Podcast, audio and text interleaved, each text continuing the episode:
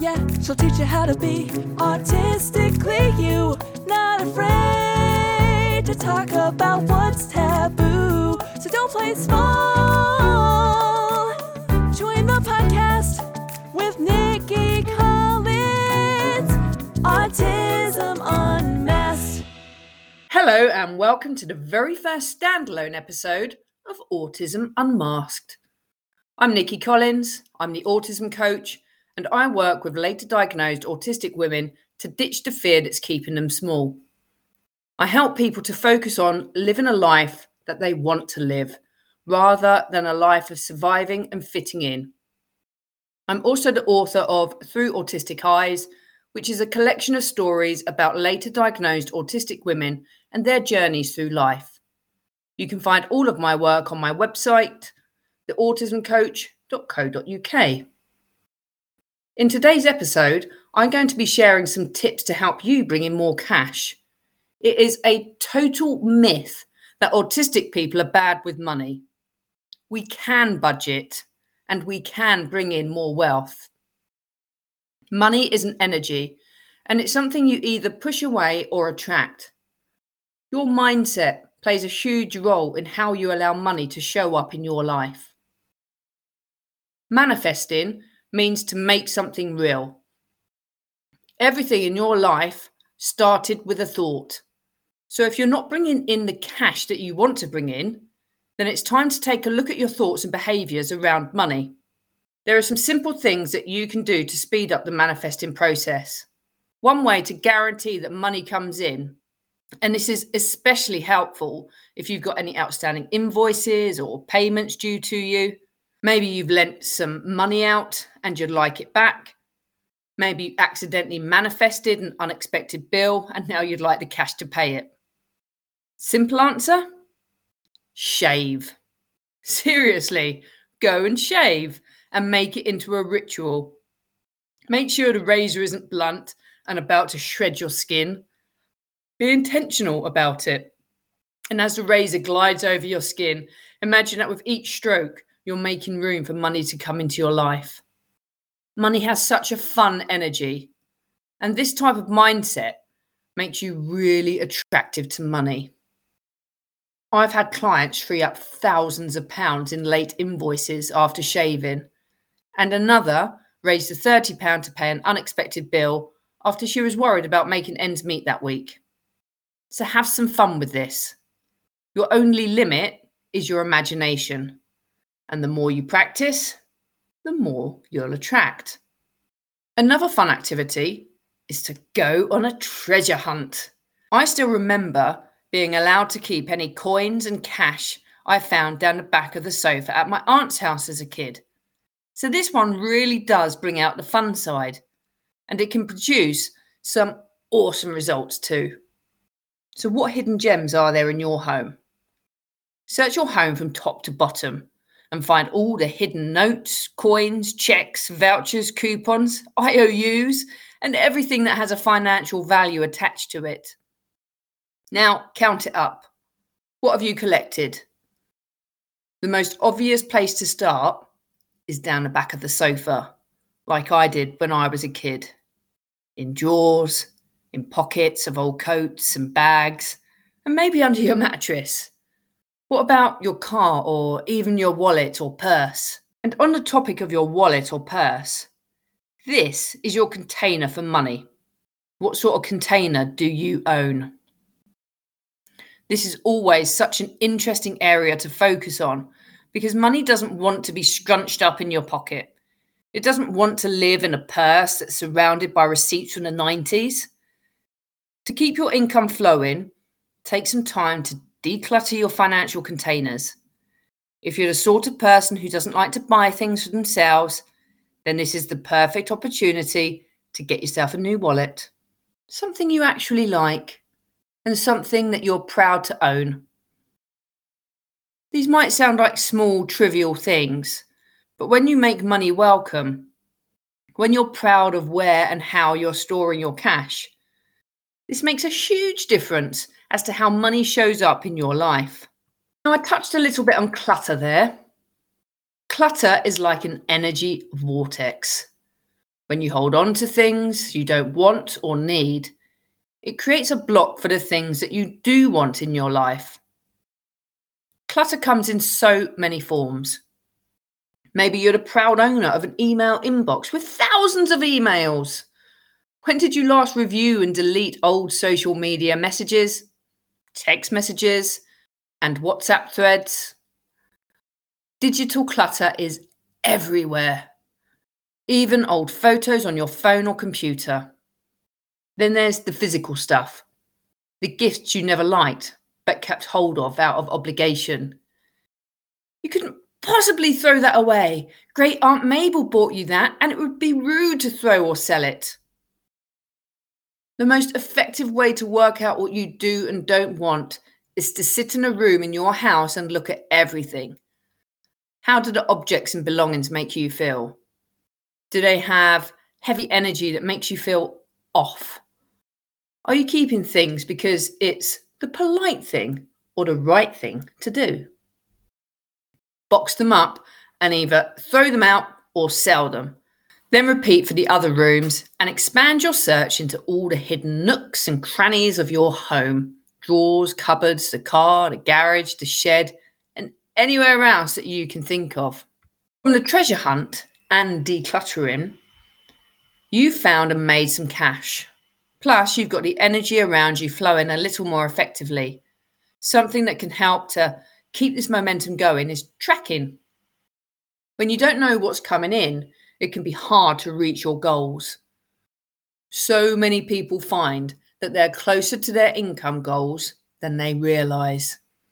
And tracking helps you to either get on track, stay on track, or work out how much more you'd like to be bringing in each month. I use an app called Money Tracker, which is on Android. It's free and it tracks income and expenditure. There's plenty of apps out there, and if you're not an app kind of person, then a good old fashioned paper diary will work perfectly, as well as spreadsheet if that's your jam. Again, this is a simple super tool but when you do this consistently, it will change the way you interact with money forever. Put absolutely everything in your tracker refunds, cash found on a street, put it all in there. And when you start acknowledging what you have, you naturally attract more. A few years ago, I started something called the street cash jar. Any cash that the family found in the street went into the jar. Once we collected for several months, we took the cash out, counted it up, and bought something nice for the family. It was a brilliant visual representation of that old saying when you look after the pennies, the pounds look after themselves. So when you focus on saving small amounts, it soon adds up. And this was a great way to show the kids, as well as the adults in the house, the power of this exercise. Even now, when I see a coin in the street, I get excited. And no matter where it is, I always pick it up and say thank you to the universe. And it's this attitude of gratitude for the small things that helps to make space for the bigger things too. Whilst you got your diary out, if that was what you were using, Pop a date in there, giving yourself an hour of uninterrupted time because you're going to be planning a little date with money. During this time, you're going to get intimate with your finances, how they're shaping up against your goals, and where you'd like them to be. So, setting some new goals. Here's a step by step breakdown. And it's going to feel uncomfortable if you are the type of person who doesn't open letters or look at your bank account because you're scared at what you're going to see. But let me ask what message does this send to money? Step one make space for your audit. Get a date in the diary and work out where you'd like to do your audit and make the physical space for it. Some people find it's nice to make this a little more intimate. Set some candles and have a date with money. After all, Money is energy. So if you make it feel welcome, you're more likely to attract it into your life. Next, collect your data. Any bank accounts, including savings, credit cards, anything that's of financial value to you. Make sure you have it to hand when you carry out your audit. What's coming in and going out? What can you pause or cancel? By doing this every month, you'll soon spot the subscriptions and services you no longer need and can cancel them sooner. Doing this regularly helps to keep your expenses to a minimum. And it might sound strange, but celebrate what's going out of your account. You've manifested the money to pay your bills, even if it's a tax bill. Celebrate it.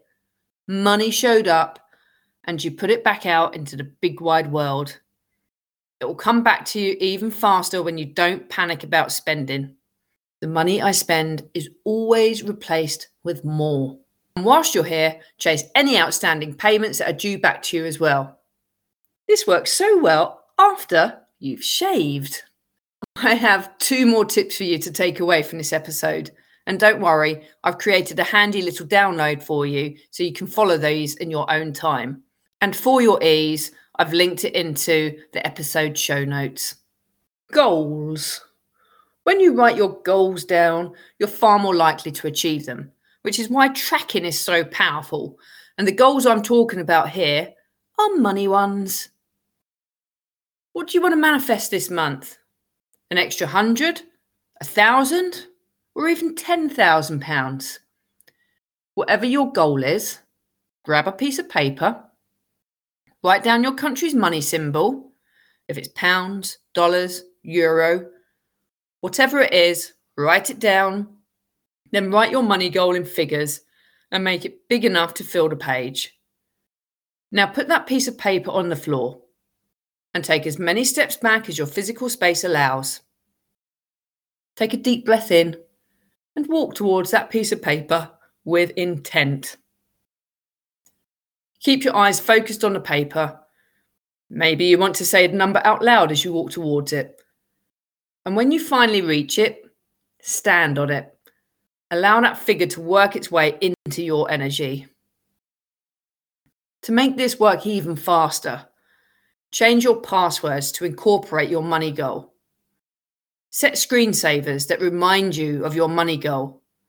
Put notes around your home that remind you of your money goal put them in your car, in your bag. These reminders help to keep your focus on what you're working towards. They're called anchors, and their purpose is to anchor in your goal so it becomes a reality, just like everything else you've already manifested in your life. And last but not least, drop a plate. Not literally, that would be messy and a waste of a plate. When you're worried about cash, it can be easy to get sucked into doing all the things, which is super unhelpful and unproductive. What you're more likely to get from this is burnt out. What can you drop? What doesn't need to have your attention and focus? 80% of the tasks on your to do list probably don't need to be there. So focus on the things that are essential and the things that are going to generate an income for you. Everything else can wait. And if there's anything you can outsource, even better. If you listened into my conversation with Kelly earlier this week, you'll remember how Kelly sets up a sensory overload money pot for herself. So when she's having a hard time and her senses prevent her from doing what neurotypical people take for granted, she has a money pot that allows her to order in food or get her groceries delivered. That's episode 11 on the podcast, which I'll also link into the show notes below. That brings me to the end of this first solo episode. I hope you've taken lots of notes. Remember, there's a free download for you in the show notes. Thanks for listening in. You can subscribe to future episodes on our website, theautismcoach.co.uk. Thanks for tuning podcast with Nikki Collins. Autism on